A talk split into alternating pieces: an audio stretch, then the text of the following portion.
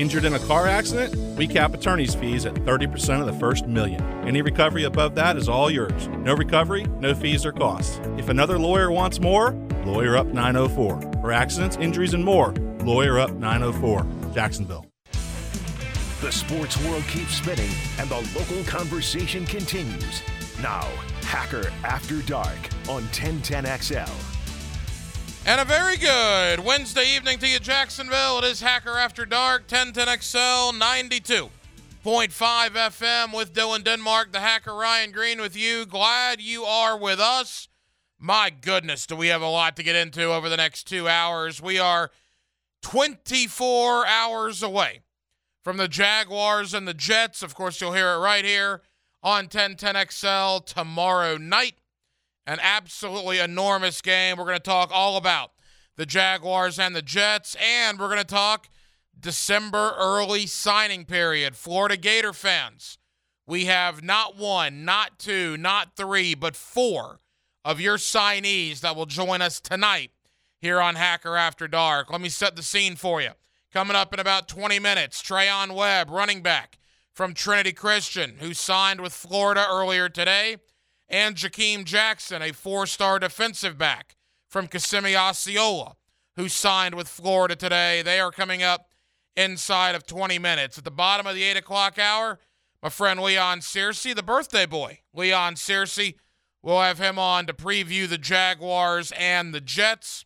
At the end of the 8 o'clock hour, two more Gator signees Jordan Castell, a four star safety from Orlando, and Jaden Robinson, a four star linebacker from Lake City, Columbia, both who signed with Florida today, will join us here on Hacker After Dark. And in the 9 o'clock hour, Steve Palazzolo of Pro Football Focus. Going to talk Trevor Lawrence. We're going to crunch the numbers with the folks at PFF. And finally, at the bottom of the 9 o'clock hour, Andy Vasquez up in New York. He's with the Star Ledger and NJ.com. We will get the Jets side of this matchup tomorrow, New York and Jacksonville. So we are loaded. We're glad you're with us every night. Here on Hacker After Dark, we kick it off with a big deal of the night and Dylan Denmark. Let's do that right now. Time now for the big deal of the night What's the big deal? What is the big deal? No big deal. It is a big deal. on Hacker After Dark. It's a big game tomorrow night. They're going to get bigger as the Jaguars keep winning. This is a big game. 6 and 8 Jacksonville going to 7 and 7 New York. Both teams really need to win. You could argue this game is maybe even a little bit bigger than last week. Last week against an NFC team, this week against an AFC team for tiebreaker purposes and whatnot.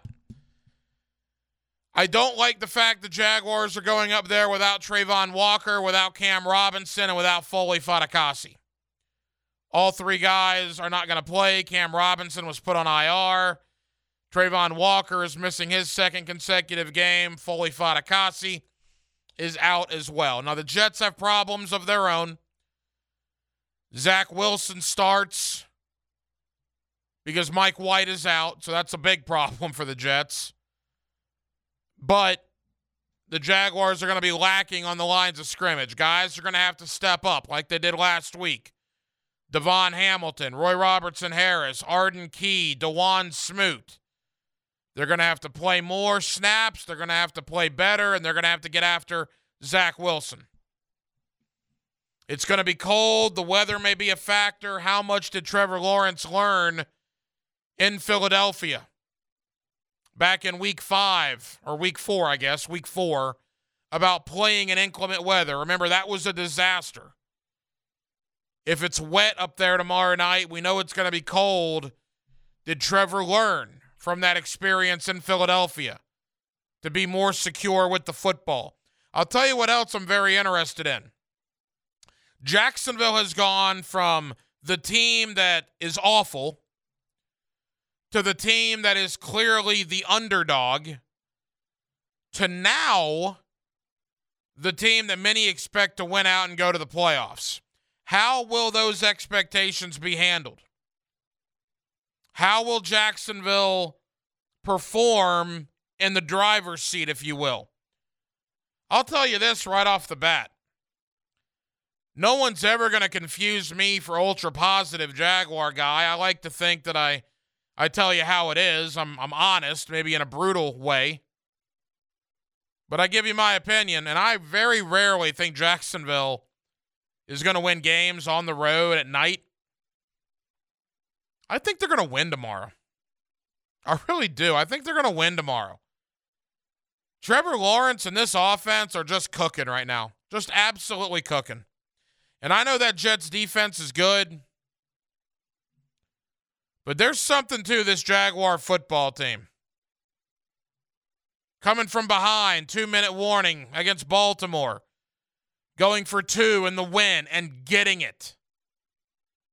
And then having Justin Tucker's field goal come up just short. Going to Nashville for the first time since 2013 and winning a game at Tennessee to break that awful streak.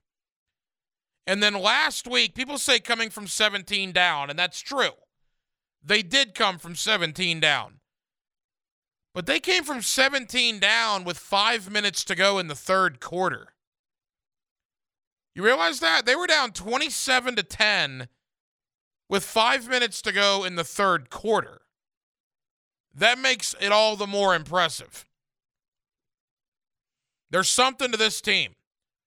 There's something to win in three out of four and four out of six. Where you look at New York, it wasn't long ago they were five and two. They've now lost five out of seven. Their arrow is pointing down. The Jaguar arrow is clearly pointing up. It's interesting, too. When's the last time the Jaguars won three road games in a season? I imagine they did it in 2017. Prior to that, I have no idea. No idea. You probably got to go back at least to when David Garrard was here, 2007, roughly 2008, maybe. Are they going to go and win a second consecutive road game at night? It's hard to win Thursday night road games.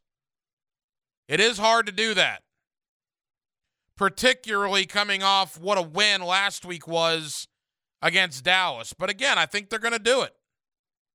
And I don't like feeling that way.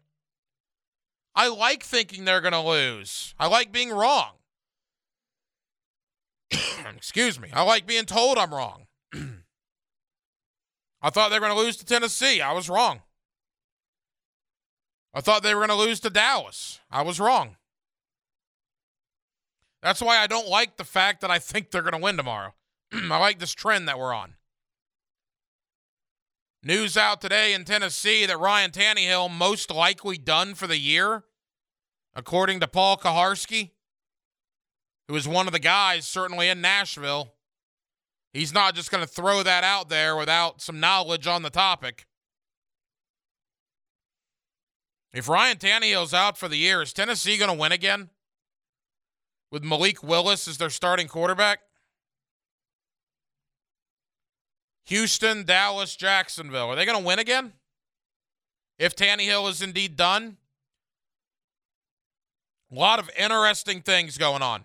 Very, very interesting things. How things are lining up for the Jaguars. Mike White happens to get hurt. The Jets got to go to Zach Wilson. Ryan Tannehill happens to get hurt. It appears the Titans got to go to Malik Willis. Things are seemingly lining up. Can the Jaguars take advantage of it? We'll find out tomorrow night. It is an enormous game. I'll be with you beginning at 3 o'clock with Hays Carlyon on the uh, the Wingstop pregame show. Looking forward to that. We got a lot to do. More on the Jaguars and the Jets all night, beginning with Leon Searcy coming up in about 20 minutes. It is the December early signing period. Excuse me. This weather is playing havoc with me. By the way, stay warm out there. You see the forecast in the next couple of days? Cold. Saying the coldest Christmas maybe in 30 years. 30 years. Good grief. December signing period, Florida Gator fans. We got four of your signees joining us in the next hour. We'll begin in less than 10 minutes. Treyaun Webb, Trinity Christian running back, signed with Florida today. Jakeem Jackson, four star defensive back, Kissimmee Osceola, signed with Florida today. They're coming up next. Leon Searcy after that. We got a busy night on Hacker After Dark. It's all football all the time. And we're glad you're with us. With Dylan Denmark, the Hacker Ryan Green with you. It is a Wednesday night, a cold and wet Wednesday night in the city of Jacksonville here on 1010XL and 92.5 FM. Coverage of college football's early signing period on 1010XL is brought to you by the personal injury law firm of Harrell and Harrell.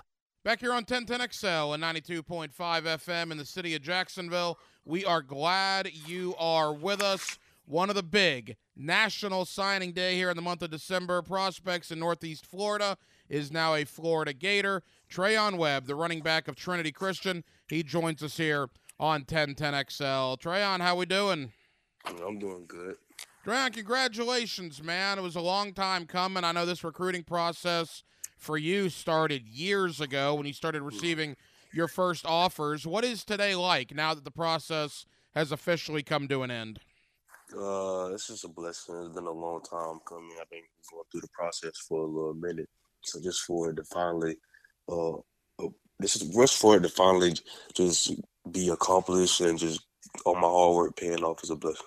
You know, I want to get into obviously Florida. Gator fans certainly want to hear from you, but but quickly let's talk about Trinity Christian. I mean, the career you had there, the state championships that you had there, obviously it did not end this year the way you would have hoped. But when you look back in totality on your time at Trinity Christian, uh, what are your greatest and fondest memories? Uh, just going out there and making plays for my team, just doing what I can to help my team win. But like you said, it didn't it didn't end how we wanted it to end this year. But I know I'm thankful for the other state championships that I did win. So know, I'm just I'm grateful for my time at Trinity. You know, you played with some terrific players at Trinity. You obviously had Verlon Dorminy there as your head coach. Every time I talk with Coach Dorminy, he can't say enough positive things about you. What was your relationship like with Coach Dorminy at Trinity Christian? Uh, it was like a mentor, um, mentor relationship, father son relationship, really everything. You know, uh, he great man. You know, he, cool. Dorminy, he he just made you want to play hard just for him. You know, just going out there just playing and giving them your all just for just for Coach Dorminy. You know, it was it was always a blessing. You know, coming in, I, I always looked look to try to play for him. He was kind of like a legend in my eyes. So being able to just play for him and make plays for him, you know, it was it was special. Treyaun Webb of Trinity Christian, soon to be at the University of Florida. Treyaun, you could have gone anywhere, man. You had uh, schools left and right recruiting you for years. What was it about Billy Napier? What was it ultimately about the Florida Gators? Uh, just the relationship with the coaches. You know, just academics. That was a big part of it too. You know, just being a Gator. You know, you kind of grow up, especially in Jacksonville. You kind of grow up knowing the Georgia Bulldogs and Florida Gators. So being able to play for any one of those teams was just a blessing. You know, obviously this season did not go the way that Florida fans hoped it would have gone, but I think it's clear when you see what Billy Napier is doing uh, with his staff, right? With recruiting, the brand new football facility, getting players like you, getting players like Jaden Rashada that are coming in. I mean, clearly the arrow appears to be pointing up there in Gainesville. Oh yeah, uh, like I said, he's he's he's laying the foundation. Uh, I mean, it's not it's not going to take uh one year for everything to turn around, especially with a program like a like an Alabama or Georgia it's gonna take years to build that foundation and to build off of that. So, you know, I feel like we're going in the right direction. The foundation being laid. You know, I've asked you this in the past, but for people that haven't heard those conversations, you have personal interaction with Coach Napier. Gator fans that are listening right now, they don't get that personal one-on-one interaction. What kind of guy is he, Treyaun? What do you like about him? Uh, he's a great man. You know, he's, he's a reflection of all the coaches he's been around. He he coached under Dabo Swinney, under Nick Saban, so he he's coached up under some great uh men and great individuals and great coaches. So he's he kind of reflects all of the coaches that he's coached up under. You know, he's just a family first guy, team first guy. He wants to make sure all his players are taken care of because he feels like if his players taken care of, they will play hard. So he, he he's all about the team. A Couple more for Treyaun Webb, who uh, signed on the dotted line today with the University of Florida. Treyaun, you're not going to Gainesville alone from our area. Roderick Kearney from Orange Park, Sharif Denson, Bartram Trail also headed to Gainesville. Clearly, Florida has made the Jacksonville area a priority. Uh, what's your thought on Kearney and Denson both going with you down there to Gainesville? Uh, just I'm I'm glad I'm not the only one coming down there to uh Gainesville. I'm ready to play with them guys. You know, there's some dogs. You know, they great great young men. Just like I feel like I'm a great young man too. So I, I'm just ready to get to work with them guys. Treyaun, as we wrap up, I've had the benefit of watching you play live, watching your tape, but there are some Gator fans that did not make it out to Trinity Christian. Maybe they've seen highlights of you, but what type of running back are you? How would you describe your game? What are the Florida Gators getting with Treyaun Webb? Uh, just a playmaker with a ball in his hands. Anytime I can try to make impact on the game, uh, I do it any way I can. And just really like I'm one of those guys. I know I, I get stronger as the game goes. So if we just keep feeding a guy like me, or if I just see open, I'm just hit it and just do everything I can to help my team win. What's life like for you now? When do you head to Gainesville? Uh, to I I uh leave to go to the All American game January second. I'm gonna be there for a week, and then I come back and I check in to Gainesville January eighth. Wow, it is right around the corner. You'll be enrolled in classes, you'll be on the practice field, and you will be ready to go. Final question, Treyaun. I mean, it's such a big day for not only you, but I know your family ties with with D Web certainly, and, and your you know your parents, your mentors. What was it like for your family and friends to to finally see this thing come to fruition? Uh, just like I said, it's a blessing. Everybody happy. You know, it's it all came pretty fast. You know, it's been a long process, but it also did come pretty fast. You know, like I said, we all just ready to get to the next level. You know, just continue on the journey. Treyaun, you've been one of the best players in Northeast Florida that we've seen in quite some time. A terrific high school career. Every time I've called you or texted, you've always been kind enough to join me, man. I really appreciate that. Best of luck at the University of Florida, and there's no doubt we will be watching, my friend. Thank you. thank you. And a big thank you to Trinity Christian running back Treyaun Webb for joining us here on the Farah and Farah phone line. Of course, Treyaun from Trinity heading down to the University of Florida. He is the third player from Trinity Christian to head to Florida in the last couple of years. He'll join wide receiver Marcus Burke and offensive tackle Austin Barber that are already in Gainesville from Trinity Christian. Now let's welcome in on the Farah and Farah phone line a four-star cornerback from Kissimmee Osceola. I had the chance earlier today to catch up with four-star corner Jakeem Jackson. Our signing day coverage continues here on 1010XL in Jacksonville, of course, the home of the Florida Gators in the city of Jacksonville. And they got a big one from down in the Kissimmee area that is signed on the dotted line today. Jakeem Jackson, one of the newest Florida Gators in the class of 2023. And Jakeem joins us here on 1010XL. Jakeem, how we doing? I'm good. How about yourself, sir? Jakeem, we're good, man. Thank you for the time. And uh, boy, what a day as you signed today with the University of Florida. Just take us through the emotions. I know it's been a long process, ultimately ending today with you officially becoming a Gator. Uh, it was a rough process. You know, even after I committed, you know, we had schools still pushing uh, to try to get me, but nothing's really changed after I've been to Florida a couple times. So I was always locked in. So it's a good feeling. Jakeem, what was it about Billy Napier and the University of Florida that led you in that direction? Uh, you know, it's a new staff. They're gonna come with new things, new good things, and you know, we built a good relationship. Uh, not only just me, but my parents, and yeah, so feel good about them. You know, you look at this class, Jakeem. I mean, you being in the secondary, so many guys in the secondary, both at corner and safety. We got one right here in Sharif Denson from Bartram Trail that's about to be one of your teammates down there in Gainesville. What is it like to be part of such a good defensive back class? Uh, it's a good thing, you know, because you play with elite players, so they only gonna get you better during practice and everything. So it's just a blessing playing with good players like them. A couple of more for Jakeem Jackson out of Kissimmee Osceola. He signs today with the University of Florida. Jakeem, for Gator fans that are listening right now that haven't seen your tape, haven't seen uh, you play live, they've heard a lot about you, but maybe haven't seen you. What type of player are you? How would you describe your game? Uh, I play smart.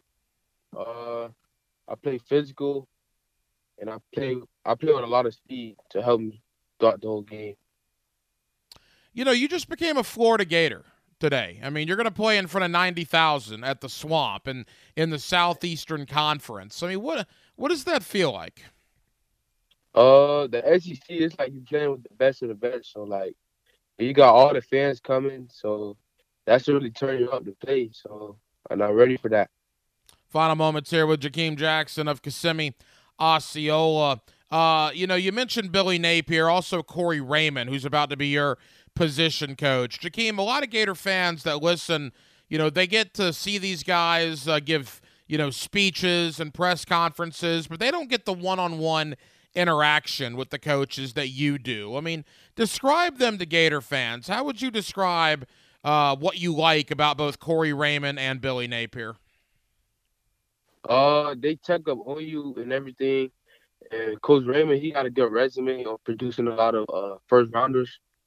And so I feel like I should be one of the next ones to come out first rounder. So I trust him with his uh, coaching and everything and, and discipline and all that. So so yeah, I'm ready for it. You know, final questions, Jakeem. You know, you look at the ranking boards and you're considered to be among, you know, the top 100 players in America.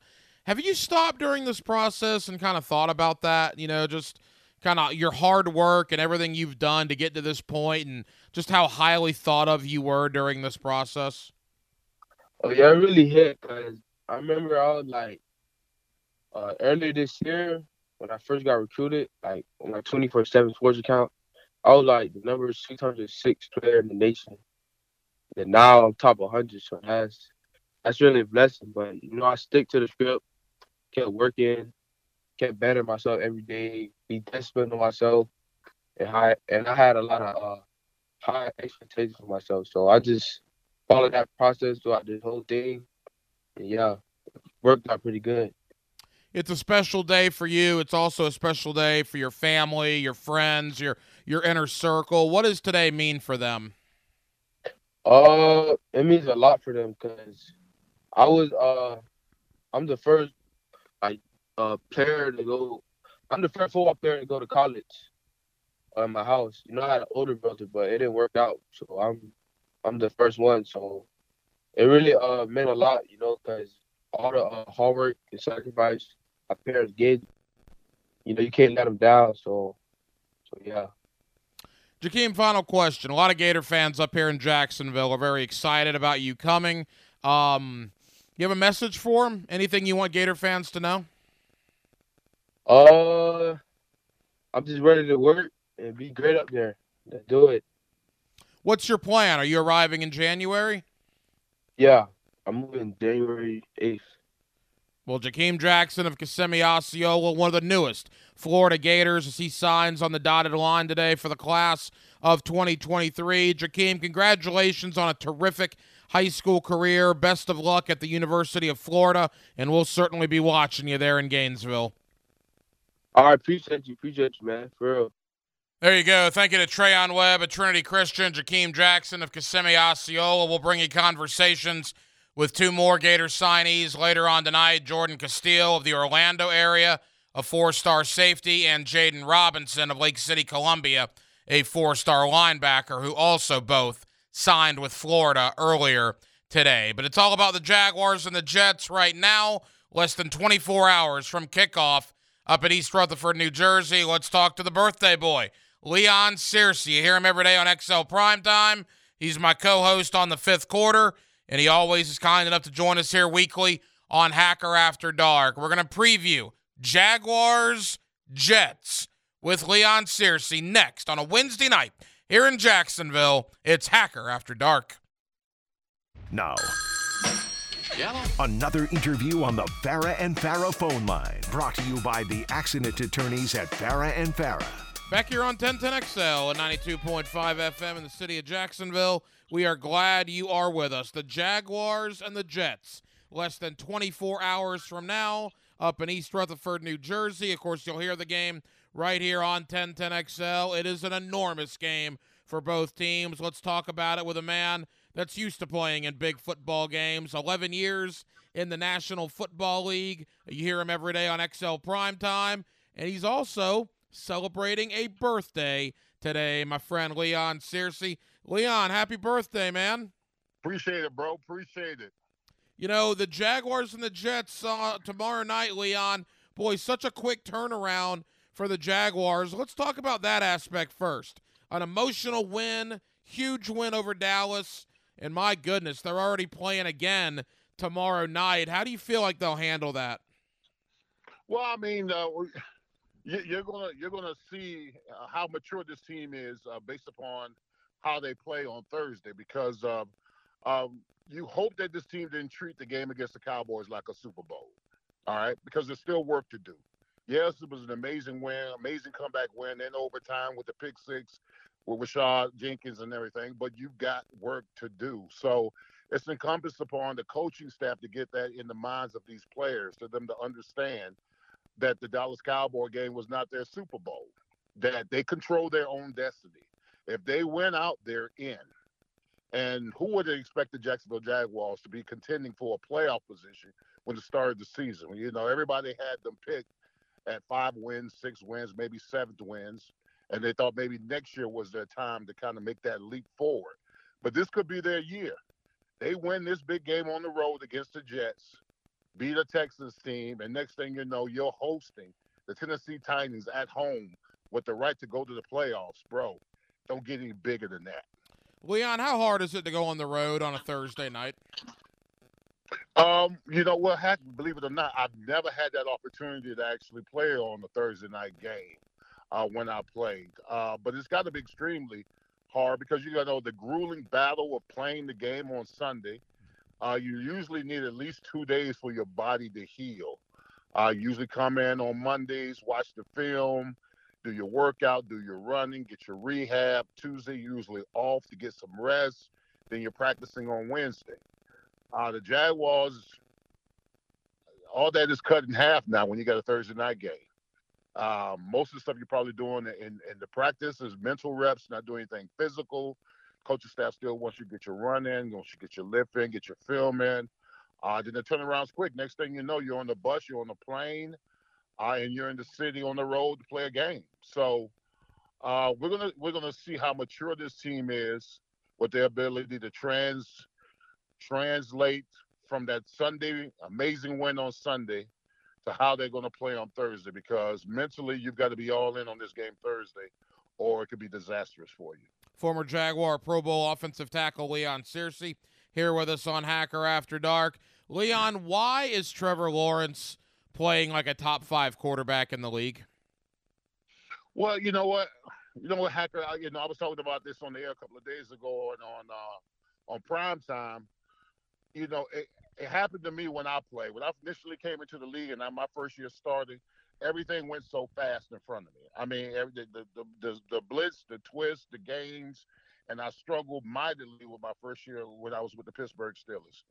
And then all of a sudden, the, the more reps I got, the more comfortable I got with my technique, my fundamentals, and film, and all that kind of stuff.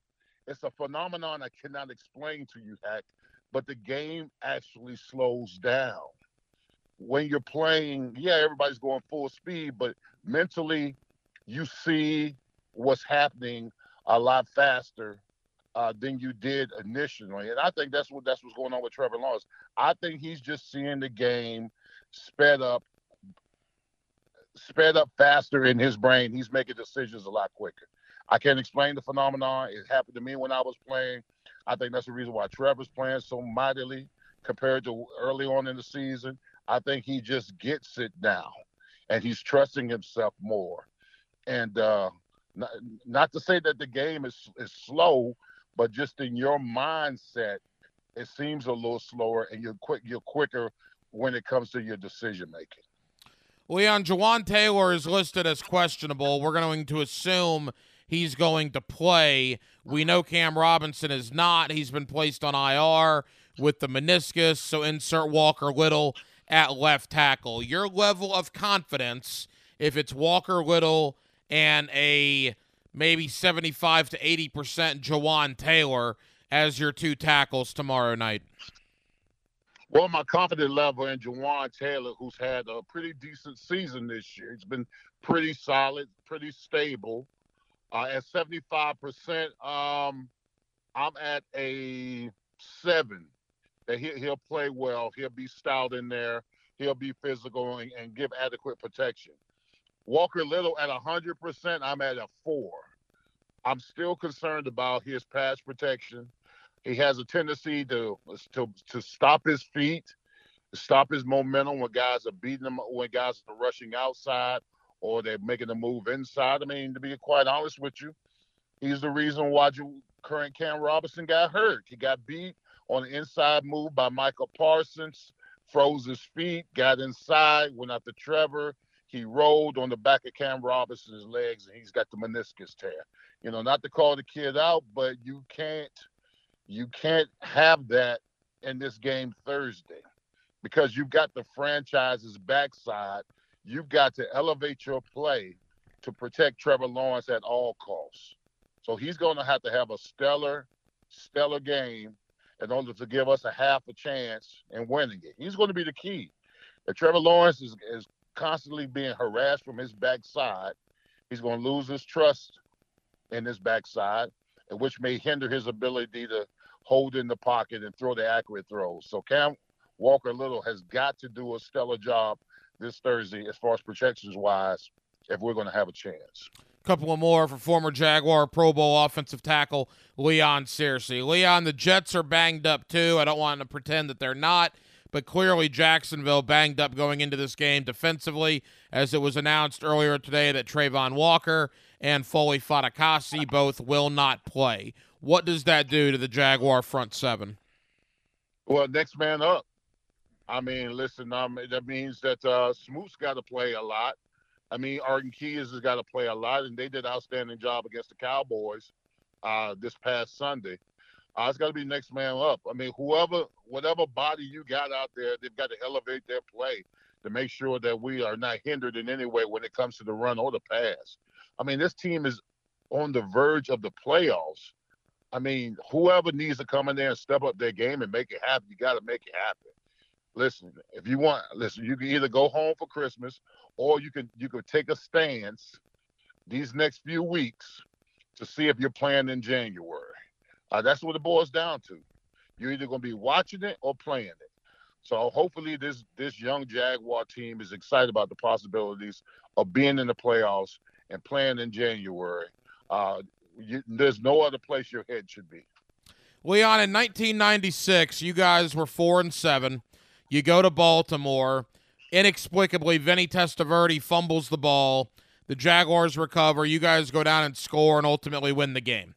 And that started a winning streak that took you all the way to New England for the AFC Championship game. Now, I'm not saying this is going to be a repeat, but there's no doubt some odd things are happening.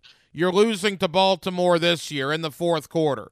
Trevor Lawrence goes 75 yards in the final minutes of the game to score a touchdown. The Jaguars go for two, and they get it to win.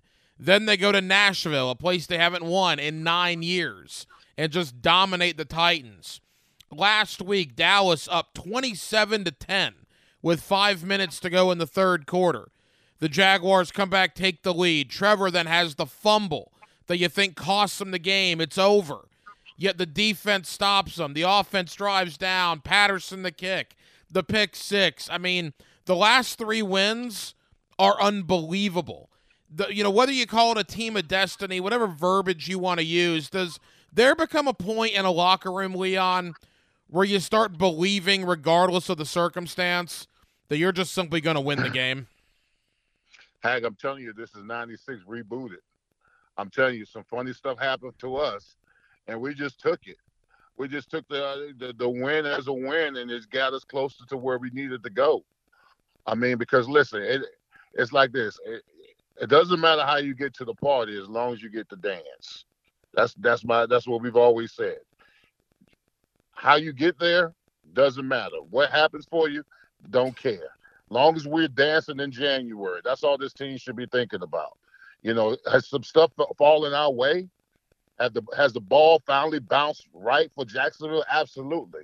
The that old saying of same old Jaguars, that's out the door now. This is a, I, I truly believe. Uh, I'm not going to say a team of destiny, but I truly believe this team believes that given the opportunity, uh, at any at any given moment, with 16 back there, if we give him the ball, he can win a game for us. You know, it was the same way with eight when we had eight in in, in the late 90s. If Brunell had the ball in his hands, we knew we had a shot. So I, I, I believe the same thing with Trevor Lawrence. I believe that the offense believes that. I believe the defense believes that. Now, what I don't like is the fact that we're giving these giving these teams these these early leads and having to come back. It will be it will be a lot more refreshing to like start the game off seven nothing, fourteen nothing, ten to nothing, instead of having to come from behind. So hopefully that, that this team understands that that uh, it's, it's a lot better to start fast than to finish fast, or vice versa former Jaguar Pro Bowl offensive tackle Leon Searcy. I'll be I'll be fascinated because normally the Jaguars are the underdog or the team that doesn't have a chance, and now all of a sudden they're the team that's going to win out and go to the playoffs. And I'll be curious how they handle those expectations in what is a tough putt, Leon. Let's not make any bones about this. You and I talked about it earlier. Winning a game like Dallas, then having to go on the road to New York, it's going to be cold, it's going to be wet that's going to be hard tomorrow night. I hope Jaguar fans realize that. Yeah, it's going to be it's going to be uphill. It's going to be a, and the, and the, listen, the Jets are a good team defensively. They get it done. They make you earn every yard, run run or pass. They've got one of the best back four in the NFL as far as corners and safeties go, and they got a pretty good uh, stout front four as well. Um, so I mean, it's going to be an uphill battle. They've got a, this is going to be a it's going to be a grudge match. I mean, Jacksonville's not going to go there and just blow them away. They're going to have to fight for every first down, every third down conversion, every field goal, and every touchdown. So it's going to be an uphill battle. But you know, you've got to weather the storm, weather the elements, ride that wave, and give yourself some puncher's chance in the fourth quarter. And let's see what happens. Leon, who wins the game tomorrow night? I, have got Jacksonville winning the game 20 to 13. Oh, man.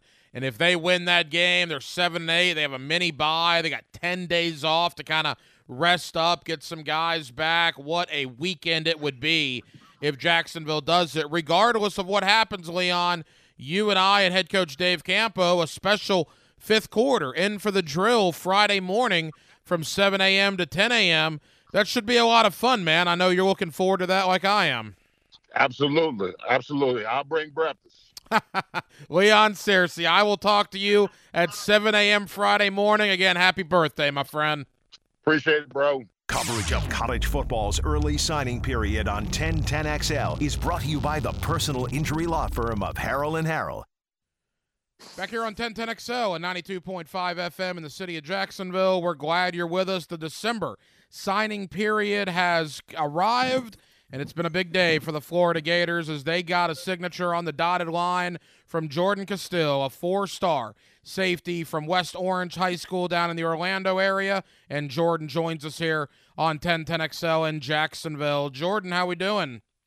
I'm doing good. How about yourself? Jordan, we're good, man. Thank you for the time. Boy, a long time coming for you, a guy that's been recruited by so many programs. I'm sure this process started for you, what, years ago now. What is it like oh, yes. to reach the finish line and officially be a Florida Gator? Nah, I'm blessed for real. It's just, you know, it's been a long journey. You know, it's still not done yet. But, you know, just taking it day by day. You know, what was it about Billy Napier? What was it about the University of Florida that led you in that direction? Um, I really just like the coach up there. You know, I kind of see what um, Coach Napier like what he got going on, like what he trying to do up there, and I'm all in. And, and look, people talk about the football facility. People talk about the recruiting staff. Obviously, this great class that Billy Napier is putting together. I mean, what is it like for you, a four star, a guy that was recruited by so many schools? You've picked Florida, and you're a big part of what Billy Napier is trying to do there in Gainesville. What does that feel like for you? Um, you know, it it, it felt real good though, you know, just to be a part of it. And you know, just just us about to make history. So, you know, it's a lot of things, you know, I gotta get out there and work. But yeah, I'm ready though. Let's do it. Jordan, for people, again, Jordan Castell of West Orange, a four star safety on his way to the University of Florida. For people that have maybe seen highlights of you, but maybe haven't seen you play live, what what type of football player are you, Jordan? How would you describe your game to Gator fans? Um, really just like I'm like high energy, you know, vocal, just yeah, like just being around the ball. Safety for you in college, is that the plan? Um, well, that's why like I feel like that's why like I'm more like I'm liked a lot because I can really play corner, safety, nickel. So I feel like and that's that's the same with like other guys that we had committed.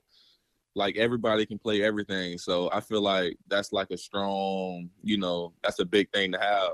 So you're gonna see us everywhere.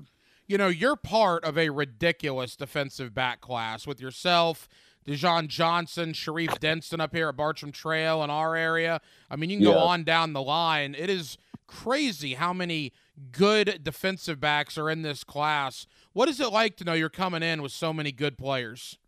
it's like if it feels even better, you know, just like playing, you know, you playing around good guys and stuff like that. You know, guys who really want it. Jordan, you're a Florida Gator. I mean, what does that what does that feel like when I say that? Man, it feels good, especially me being, you know, from Orlando, Florida. You know, that's only an hour and a half away, so my family could come see me anytime. You know, so I feel that I, I like it even more off that. Jordan Castell, final moments, West Orange High School in the Orlando area, has signed with the University of Florida. Jordan, for Gator fans here in Jacksonville, they don't get the personal interaction with, say, Billy Napier or Corey Raymond. And I know you've talked to the coaches several times one on one. Describe Yeah. to Gator fans what they're like. What do you like about both Raymond and Napier? um Raymond like when I worked out with Coach Raymond just like for like an hour, it was like so much that he had taught me. And like Coach Coach Raymond, he's just like such like a like a good person, you know, like he got a good he got a good background off LSU. And with Coach Napier, his background at Louisiana and just like how he is as a person, you know, just checking in, calling to see if I'm all right. Yeah, man. Like it's just it's just really good people out there. And Jordan, hey, look, it's a huge day for you, but it's also a huge day for your family, your friends, everybody in your inner circle. What's what's been the reaction during this process and ultimately with today signing on the dotted line from from family and friends? I imagine they got to be very very happy for you. Yeah, you know, we all taking it in. But yeah, man, we we ready. We got this countdown ready to move in. So we got a lot of stuff to get done up there. Yeah, what's the plan now? I mean, are when are you uh, when are you heading to Gainesville? Um move I move in up there on January eighth. Wow, And I, we got I mean that's yeah. that's surreal, right? I mean, you're going to be yeah. at the University of Florida in what two and a half weeks. I mean, that's got to be that's got to be unbelievably exciting. Oh yeah, yeah, it is. Well, Jordan, it's a great day for you, a great day for your family. You got a message? There's a lot of Gator fans up here in Jacksonville, man, that want to see Billy Napier and the, and everybody down there turn this thing around. You got a message for Gator fans? Man, just I can just only tell y'all, man, stay patient. You know, give us some time and trust me, we we we got y'all. Jordan, I know you're busy, man. Thank you so much for the time. Uh, congratulations on a big day for you, man. You have earned it. And uh, best of luck moving forward. We'll be watching you in Gainesville. Appreciate it, appreciate it. Thank you for having me. And a big thank you to four star safety Jordan Castell from the Orlando area for joining us on the Farah and Farah phone line tonight. Jordan on his way to the University of Florida after signing on the dotted line with the Gators earlier today. Now, let's head to Columbia County for a four star linebacker that looks every bit the part of a guy that's going to have a big role at the University of Florida. Let's welcome back onto the Farah and Farah phone line Jaden Robinson. I had the chance to catch up with Jaden Robinson, the four star linebacker of the Lake City Columbia Tigers, earlier today. Here's that conversation on Hacker After Dark. The December early signing period has arrived in the uh, national landscape for the college recruiting, and the Florida Gators have a big day today. That includes getting a signature from four star linebacker Jaden Robinson of Lake City, Columbia. He is on his way to the University of Florida. It's a big day, and Jaden joins us here on 1010XL. Jaden, how we doing? Doing good. Hey, Jaden, I know it's a big day for you and your family. Just talk about the emotions, man, being a Florida Gator. What does it feel like? It feels great to be a Florida Gator, coming in, tr- joining their legacy and everything that they have done great, trying to bring back another championship. You know, a guy like you, you had offers all over the place. Uh, you could have gone to many different schools. Uh, it's a long process. I know you started getting offers probably what your sophomore year. What is Yeah, it like sophomore. now? Yeah, what is it like to be at the finish line? The recruiting process is over, and you're going to be in Gainesville in a couple of weeks. Just happy to get it over with and ready to get to work in, in college at, at the Gators. What was it, Jaden, about Billy Napier and the University of Florida? It was just a connection with him and Coach Batesman and Coach P. Coach Peterson, it was a great bond with my family, and it all connected. You know, Lake City, obviously the proximity to Gainesville, your family will get to see you come play at the University of Florida. Did that weigh on your decision at all? Yes, sir, definitely. Jaden Robinson, a four star linebacker from Lake City, Columbia, has signed with the Florida Gators. He is going to enroll in Gainesville there in a couple of weeks. Jaden, for Gator fans listening tonight, they don't get the interaction with Billy Napier, with Mike Peterson, like you do. Um, what is it like? Describe Coach Peterson, Coach Napier. What do you like about them? Uh, both of them are gr- they're great. They're great coaches off the field, great um, role models, and they just and they just help me help me uh, help me through college step by step. You know, this recruiting class that Billy Napier is putting together is going to look, it looks like it's going to be in the top 10 in the country. There's a lot of really good players coming in. And, and this class is going to be looked at to kind of turn things around at Florida, maybe Mm. change the culture, if you will. Are you Yes, sir. excited to be a part of that? Are you excited for that opportunity? Yes, I'm very excited to change the culture around at Florida. You know, with the brand new football facility there, I'm sure you you've probably seen that on your official visit. What is that place like? It looks great. It's amazing. One of the best places, one of the best cities that I've been in throughout my um visit. You know, you have the unique perspective that you were committed to South Carolina. Uh, you uh, changed your commitment to Florida. Now you've been committed for a few months. How hard is this process? You know, we always talk about, you know, this guy is committed here or this guy is committed there, but you're the person that actually goes through it. You're the one that has to deal with, quite frankly, mm-hmm. guys like me and all the coaches calling you mm-hmm. nonstop. What is the recruiting process like, Jaden? The recruitment is very, it's great at times and it can be frustrating, but I'm just really happy I made my choice and I love my choice I made. I feel great about it. Final moments here with Jaden Robinson, a four star linebacker from Lake City, Columbia, on his way to the University of Florida. Let's talk about Lake City, Columbia. You were a terrific football player over there for the Columbia Tigers. Jaden, what does Lake City, Columbia High School mean to you? It means a lot to me grow, growing up watching all the all the alumni Tigers such as Timmy Jernigan, uh, Laramie Thompson, Trey Marshall, Mike Williams, Latrell Williams, all those guys, and there's more. Watching those guys growing up, and it's just they're like great role models to me. You know, when you play high school football at a place like Lake City, Columbia, you play great competition every week. Do you feel that playing at a school that high profile with your schedule, does that prepare you for what you're going to see at the next level? Yes, sir, definitely, because I'm playing against guys that I set the next level. Jaden Robinson of Lake City, Columbia. Final thoughts. Jaden, you know, big day for you. We talk about your family, your friends, your inner circle. What does it mean to all of them that you're going to be able to continue your football career at a place like the University of Florida? It means a lot to them because a lot of them are Gator fans, and it's close by, and they'll get to see all my games. There's no doubt about that. And, you know, I talked with Treyaun Webb earlier from Trinity Christian. There's you, Roderick Kearney at Orange Park, Sharif Denson at Bartram Trail. Jaden, it really appears that Billy Napier and the Gators have put an emphasis on Northeast Florida, on getting guys from Lake City, Jacksonville, Orange Park. Does that feel good knowing that you're going down there with Treyaun, with Sharif, with Roderick from this area? Yeah, it felt good because we already have a connection before. Like, we already made a connection before we even got there. Well, certainly Gator fans are unbelievably excited. Jaden, final two thoughts. Number one, I asked you this earlier, but I mean, you're playing in the swamp. Your next time on Yeah. in pads, you're going to be in front of 90,000 people at Ben Hill Griffin Stadium at, at Florida Field. I mean, what is what does that feel like?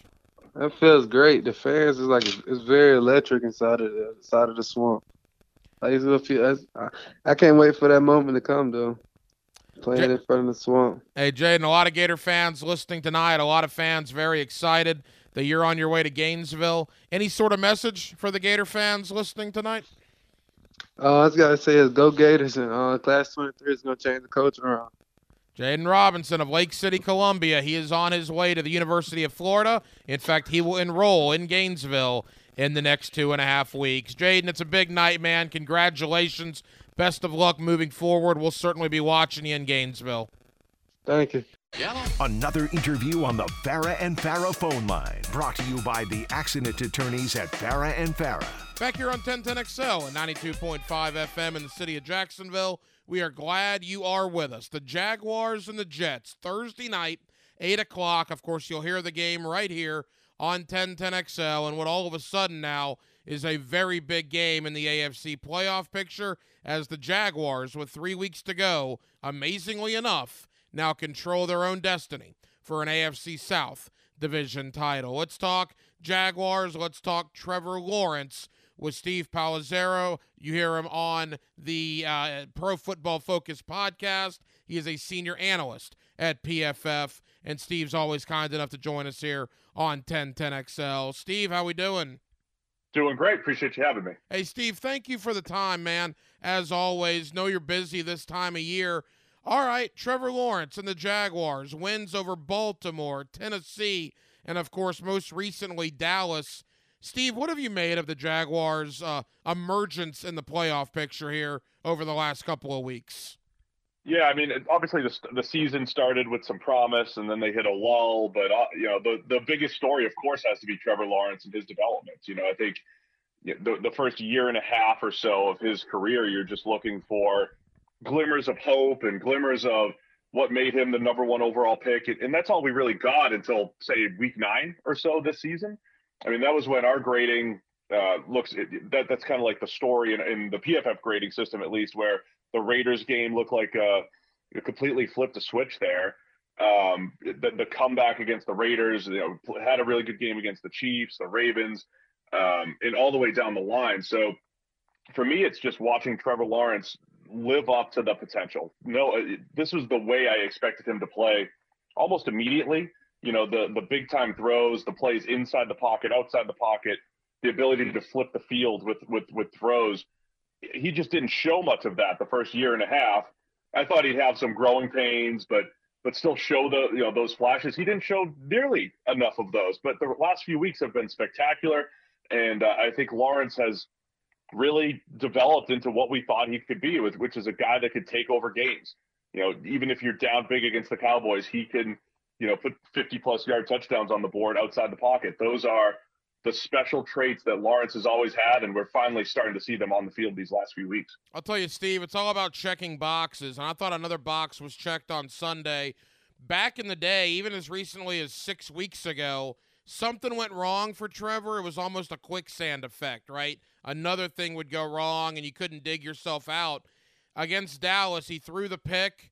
Dallas kicks a field goal, 27 10, responds right away, 59 yard touchdown to Zay Jones. And obviously, they're in the fourth quarter with 90 seconds to go. The fumble that you thought cost Jacksonville the game.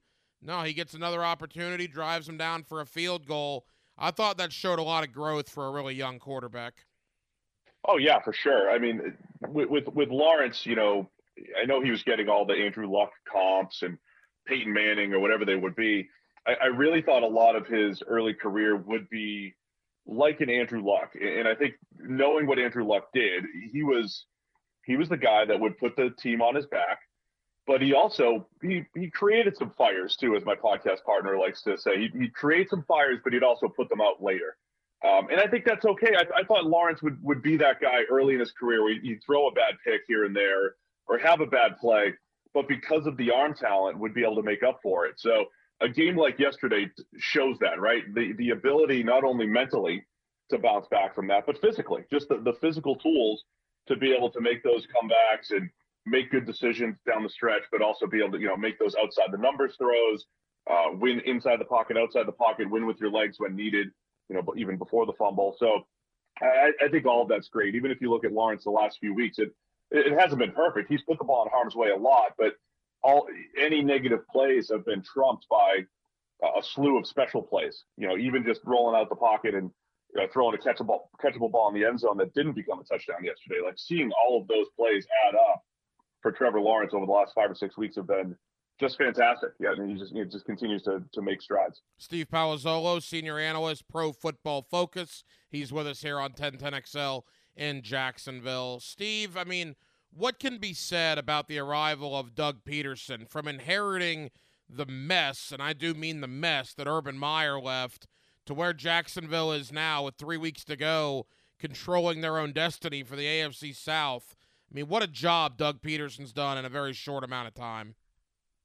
Yeah, I mean, he inherited potentially the worst coaching situation in, in NFL history. I mean, or or followed, I should say, the, the worst coaching job in NFL history. I mean, it wasn't just the Jaguars didn't win games. Obviously, everything off the field was bad. I don't think anybody wanted to be there. Um, you can hear it in players' voices. You can hear it in coaches' voices. Coaches that were there last year, they were all demoralized. So, um, Doug Pederson, not only a guy that knows quarterbacks, knows the quarterback position and how to develop them, but more importantly, a guy that was just going to get the locker room in order and you know get this team believing. And I, I think there's a lot to that. You know, they're not they're not exactly at that 2017 level yet, where you have this slew of draft picks that added up into this incredible defense. But I, I think the Jags have added a ton of talent these last couple years, and all they needed was you know a, a general, so to speak, to just you know point them in the right direction. I think Doug Pederson has done an outstanding job with all of that, and I, I think the Jags are just just starting because there is talent on the defensive side of the ball. They haven't been as consistent as they can be. So there's room for growth there. And I think there's still room to grow offensively to, to even get more playmakers out there, to get Calvin Ridley in the lineup next year potentially, right? So um, I, I think there's a lot of excitement. There should be a lot of excitement. It all pairs with Lawrence's development and, and, and you know what Pederson's been able to do to to right the ship. Steve, truthfully, the Jaguars got a lot of grief this offseason with Christian Kirk, Zay Jones, and Evan Engram. People say, well, they paid too much? Why are you spending so much money on these guys that are injured or have drop issues or whatever, right?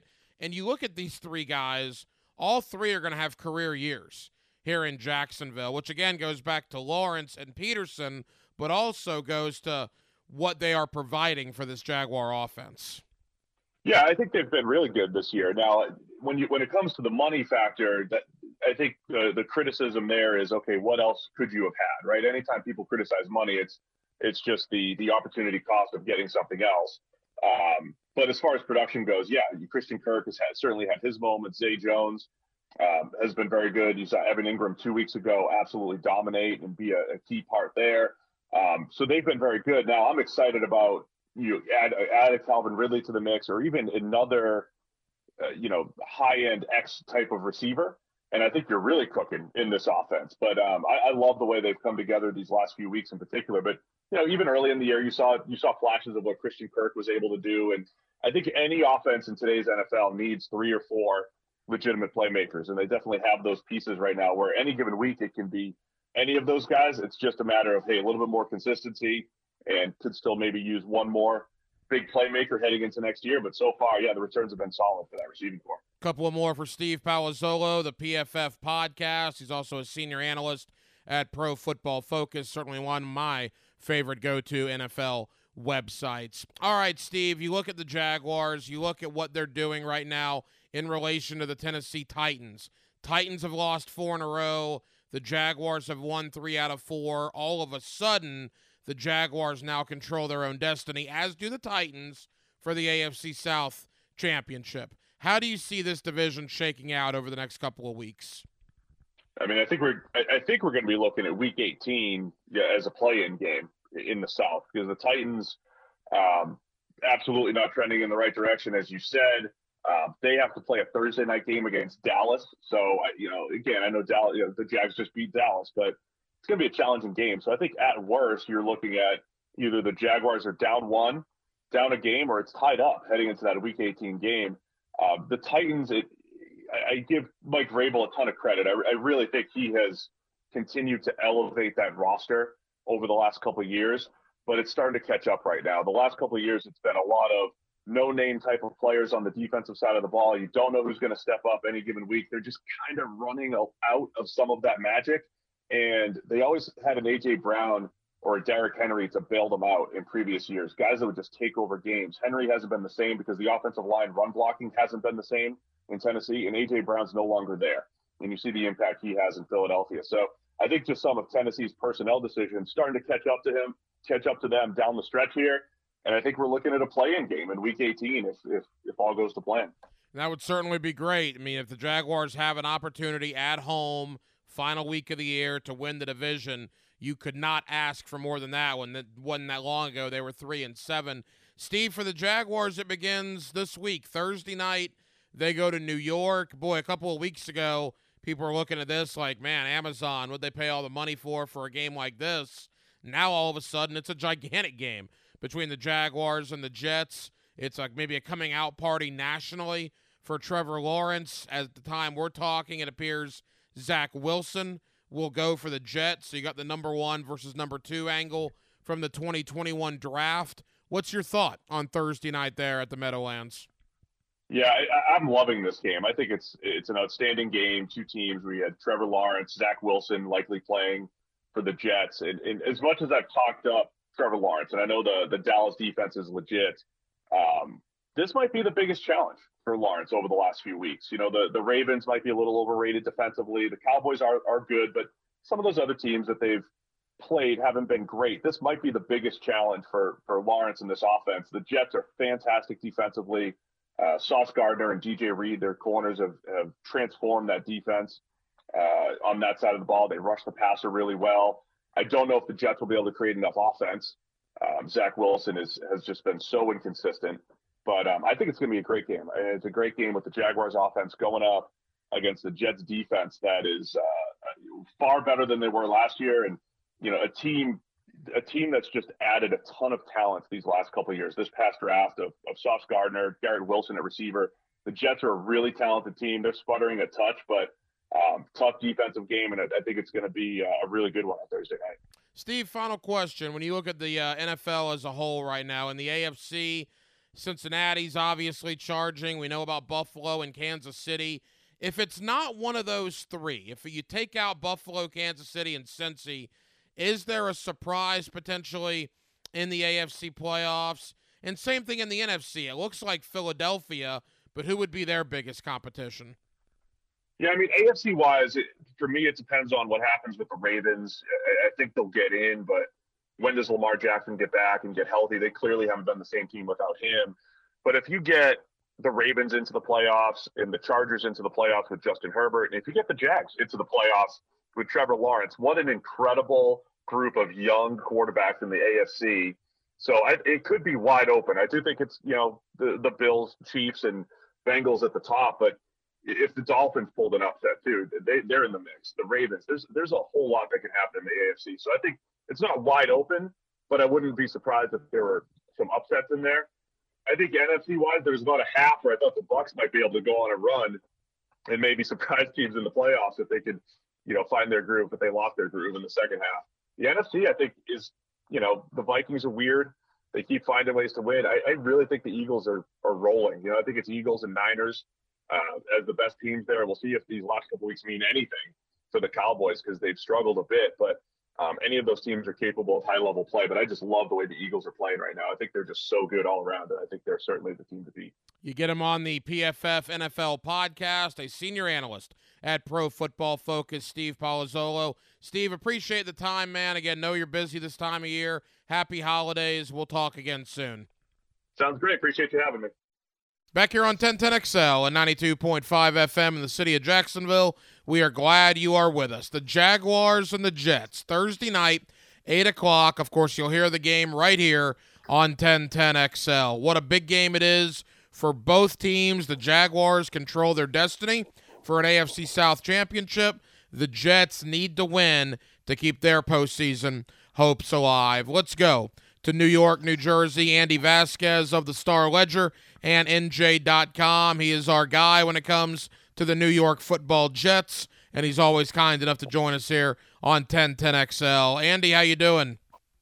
Thanks for having me. I'm doing doing great. Andy, a little cold, but we're doing great. Yeah, I imagine. It, what? By the way, what is the weather supposed to be like on Thursday night up there?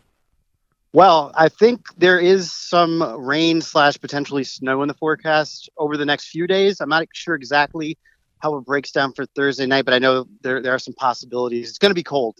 Uh, the high on Thursday is around 30. So either way, it's going to be cold and, and bitter out there, and uh, getting colder as the night goes on. So it's definitely going to be a factor, and it, it's going to be interesting for sure. Andy, we had you on this offseason previewing the Jets. Uh, if I would have told you seven and seven, and then the thick of it for a wild card spot in the AFC at Christmas, would you have believed me back in August? Yeah, I thought you know it was a possibility if everything went right for the Jets. Um, if their young players came on the way that they expected them to, they had obviously a bunch of young players and key roles, and that was going to kind of be determining what their season was. Um, so I thought there was a possibility for them to be at this point, and as it turned out, everything didn't go their way. They lost some guys, Breece Hall. They lost Elijah Vera-Tucker for the season. Never had Mekhi Becton, and Zach Wilson has not been very good, and he got benched. If you told me all that, I would I would have been surprised. But I, I thought the team was much more talented coming into the season, and I mean, I think if you went back to before the season and, and said they were going to be seven and seven, most Jets fans would have been pretty happy. But they were um, five and two and, and six and three at one point, and now they're seven and seven, and, and it's a little bit of a different vibe now because you know this team had a really good shot of kind of easing into the playoffs, and now it's it's it's not likely, and and they need to win out to have a chance. What has gone wrong, Andy, for the last month or so? Well, the, the Jets aren't making the same plays that they were making late in games early in the season. I think they won four out of their first five games by one score or less, and now they've lost, um, you know, five out of the last seven, and I think all of those have been by. Uh, it certainly didn't hurt losing Breece Hall. They haven't really been the same team since that offensively. He, he was a game changer for them, and um, really took a lot of the pressure off of Zach Wilson. Zach Wilson has obviously struggled as well. Um, but the Jets just have not won these close games against teams they really should have beat. They should have beat the Patriots twice. The Patriots don't have a, a team, a win over a team with a winning record this season. And the only reason they're where they are is because they stole two games from the Jets. Jets should have beat the Vikings, uh, but they went one for six in the red zone, uh, all in the second half. And and they really should have beat the Lions on Sunday. They they were a stop away from winning this game, fourth and one from the Lions 49, and then they gave up a 51 yard touchdown because they didn't cover the tight end. And the only touchdown they gave up all day, and, and it wasn't enough. So um, th- that's it's kind of been a, a combination of things. Just a team that was learning how to win, learned how to win early in the season, but now the pressure's on. It seems that they are kind of feeling it.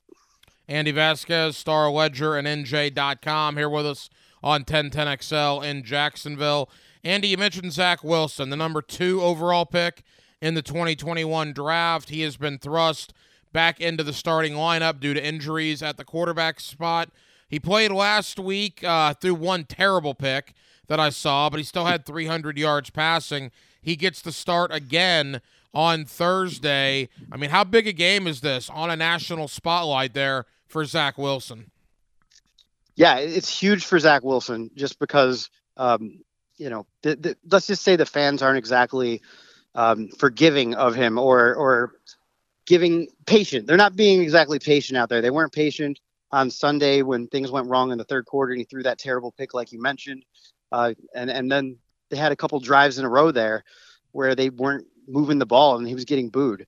And he turned it around in the fourth quarter, and I think that showed something. Uh, it could have been an absolute disaster if, if things got worse from there. It didn't. He he led on a touchdown drive. He led them in position for put them in position to kick a long field goal at the end of the game that would have tied it. Um, but he needs to show that you know he can play consistently for an entire game. He hasn't done it really in his career. Certainly hasn't done it this year.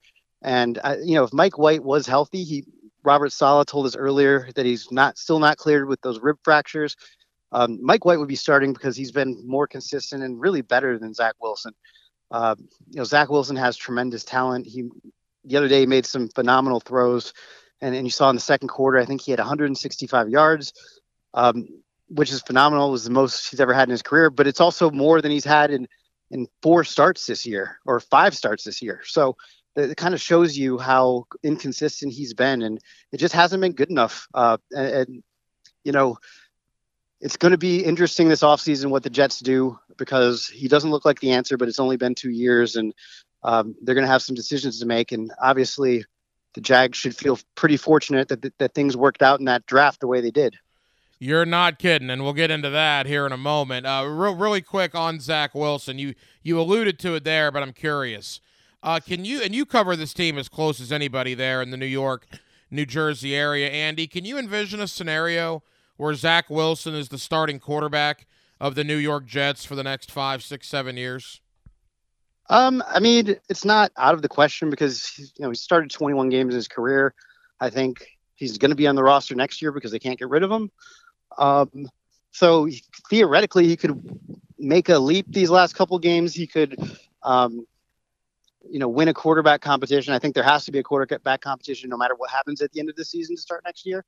Uh, I could see that happening, but I don't. It's not likely. I mean, when you look at guys who have started their career the way Zach Wilson has, guys who got benched at this stage in their career, they they don't end up usually being quarterbacks that stay with their their team past their rookie contract. And you know, the Jets after next year are going to have to make a decision on his fifth year option, and obviously that decision would be uh, an easy one right now and there's no guarantee that he's going to be the starting quarterback next year. So, um, I mean, he has not consistently shown that he can do this at this level, and um, until he does, it's going to be a huge question mark for the Jets. And it's it's not a matter like it, it's a big if now, where you, you can't just say it's going to happen. Uh, there hasn't really been anything that would tell you that it's going to happen. Andy Vasquez of the Star Ledger and NJ com. You alluded to the way things worked out. Earlier this week was the two year anniversary of Frank Gore getting that first down uh, against the Rams in December of 2020 that opened the door for the Jaguars to be able to select Trevor Lawrence. And we see what Trevor Lawrence is becoming. Trevor Lawrence plays in New York on Thursday. Um, how much of a talking point is that still in New York? The the fact that Trevor is turning into what he's turning into and it looks like things are not working out for Zach Wilson. Well, it's certainly something that people are talking about, and you know, Jets fans. I, I you know, I have friends who are Jets fans, and they they remember Braden Mann, the punter, making the the, the crazy tackle to to save the game, and, and obviously it's it's not a happy memory for them. I mean, the Jets really should have lost that game. Um, you know, they had flown back from Seattle where they got absolutely destroyed to New York because of the pandemic and then flew back to LA and they were like 20 point dogs and then came out and shocked everyone. Um, that it was just a shocking situation. Um, they, they, sure looked like they were going to go 0 and 16 and and then they didn't. So they, they won the next week as well, but I don't think they would have won the next week if, if that hadn't happened. So um, yeah, it, it's definitely something people talk about and um, you know, Robert Saleh was asked about it today and said it's not really fair to compare situations because situations are different. But naturally, you're going to compare the number one and the number two pick if they play the same position and they're playing against each other. And and obviously, um, this was the leap that everyone wanted to see. Everyone here wanted to see Zach Wilson take this year. Uh, you're seeing it from Trevor Lawrence now, and, and you're seeing Zach Wilson. Uh, and I'm not even sure if he's gotten to, to 14 touchdown passes in, in his career. I mean, he's close to that probably like 16 or 17, but but Trevor Lawrence has thrown that many in the last five weeks or six weeks. So um, when when you see the difference right now, it's it's obviously stark.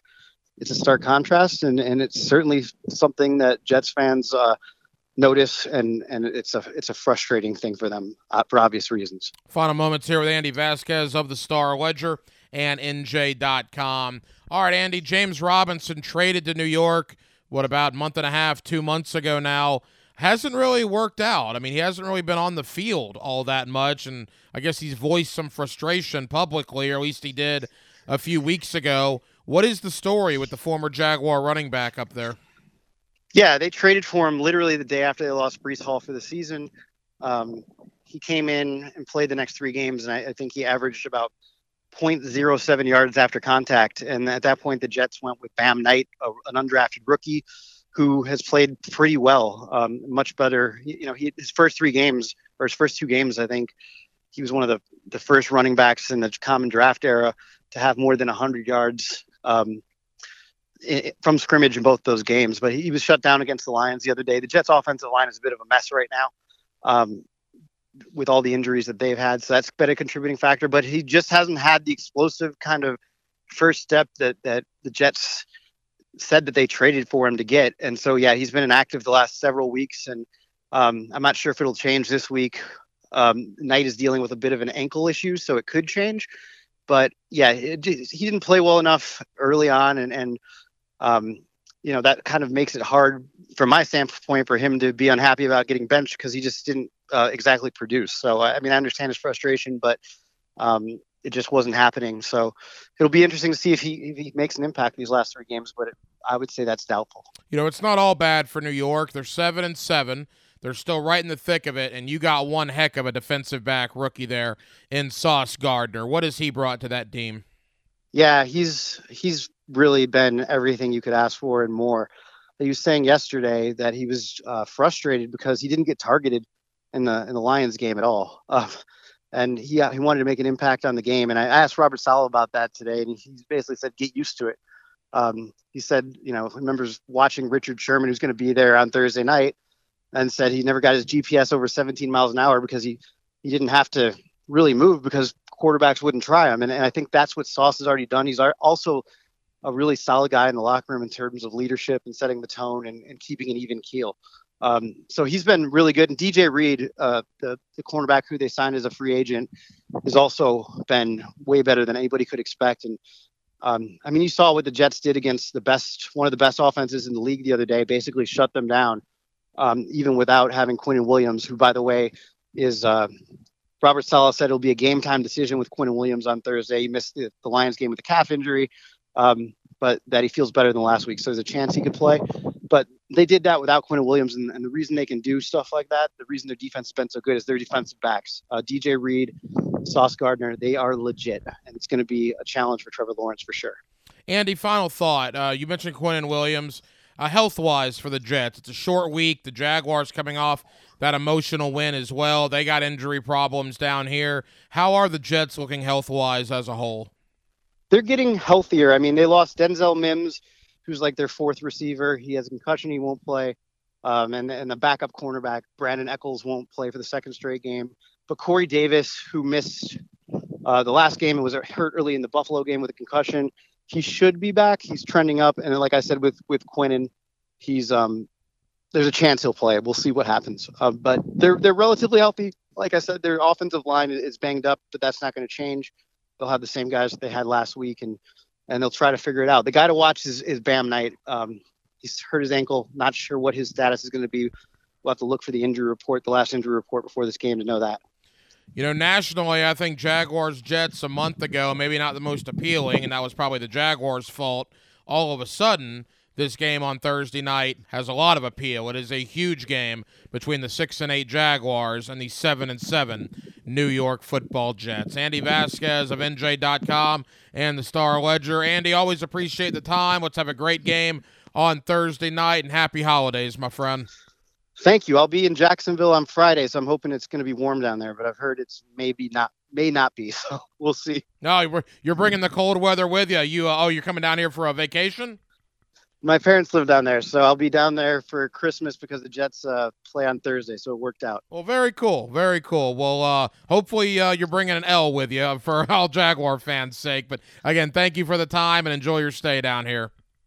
Thanks for having me. I appreciate it. And thank you to Andy Vasquez of the Star Ledger and NJ.com for joining us tonight here on Hacker After Dark to give the New York Jets side of this huge matchup tomorrow night. The six and eight Jaguars the 7 and 7 Jets. You'll hear it right here on 1010XL in what is a enormous game for both teams. Well, that'll just about wrap up what has been an unbelievably busy and unbelievably cool night here on Hacker After Dark. Thank you guys for hanging out with us. Again, Andy Vasquez of the Star Ledger and NJ.com. Thank you to Steve Palazzolo of Pro Football Focus for stopping by to talk Trevor Lawrence talk about the Jaguars and their chances in the AFC South. You heard from Jaguar, uh, former Jaguar Pro Bowl offensive tackle Leon Searcy. Of course, you get him every day on prime time. You get him here weekly as well on Hacker After Dark. And a special thank you to all the Gator signees for joining us today, the first day of the December early signing period. Trinity Christian running back Treyaun Webb enjoyed talking with Jordan Castell, the four star safety from the Orlando area, also heading to Florida.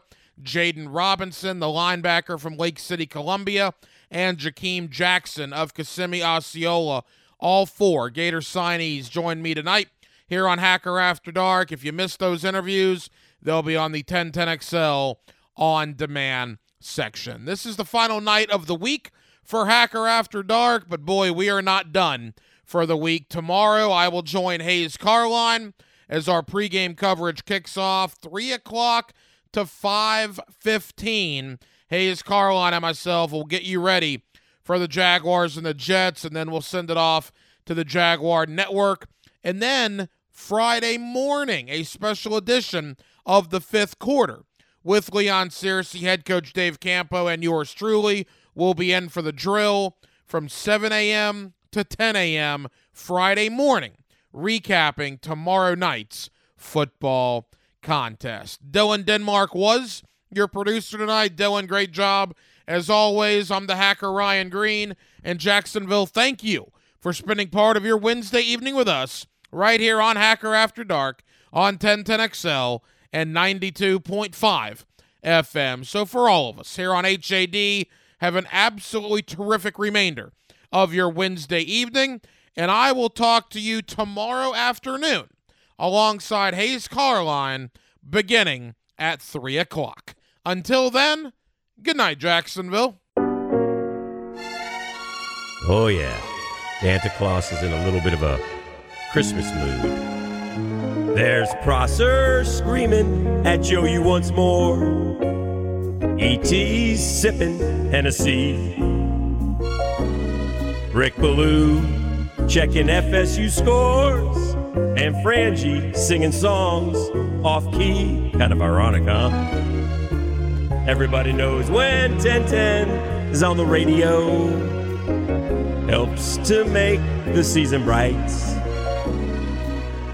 Helmets and heels, those voices aglow, take us to the stars on Tuesday night. We know the lunch bunch is on the way. They're dropping knowledge right after Jags today. And every Gator fan, they're standing by to hear a Gator Bites podcast on the fly. And so we're offering a simple phrase to listeners from 1 to 92, not 93.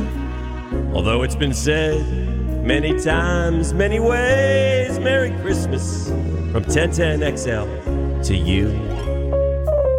Merry Christmas, Googans.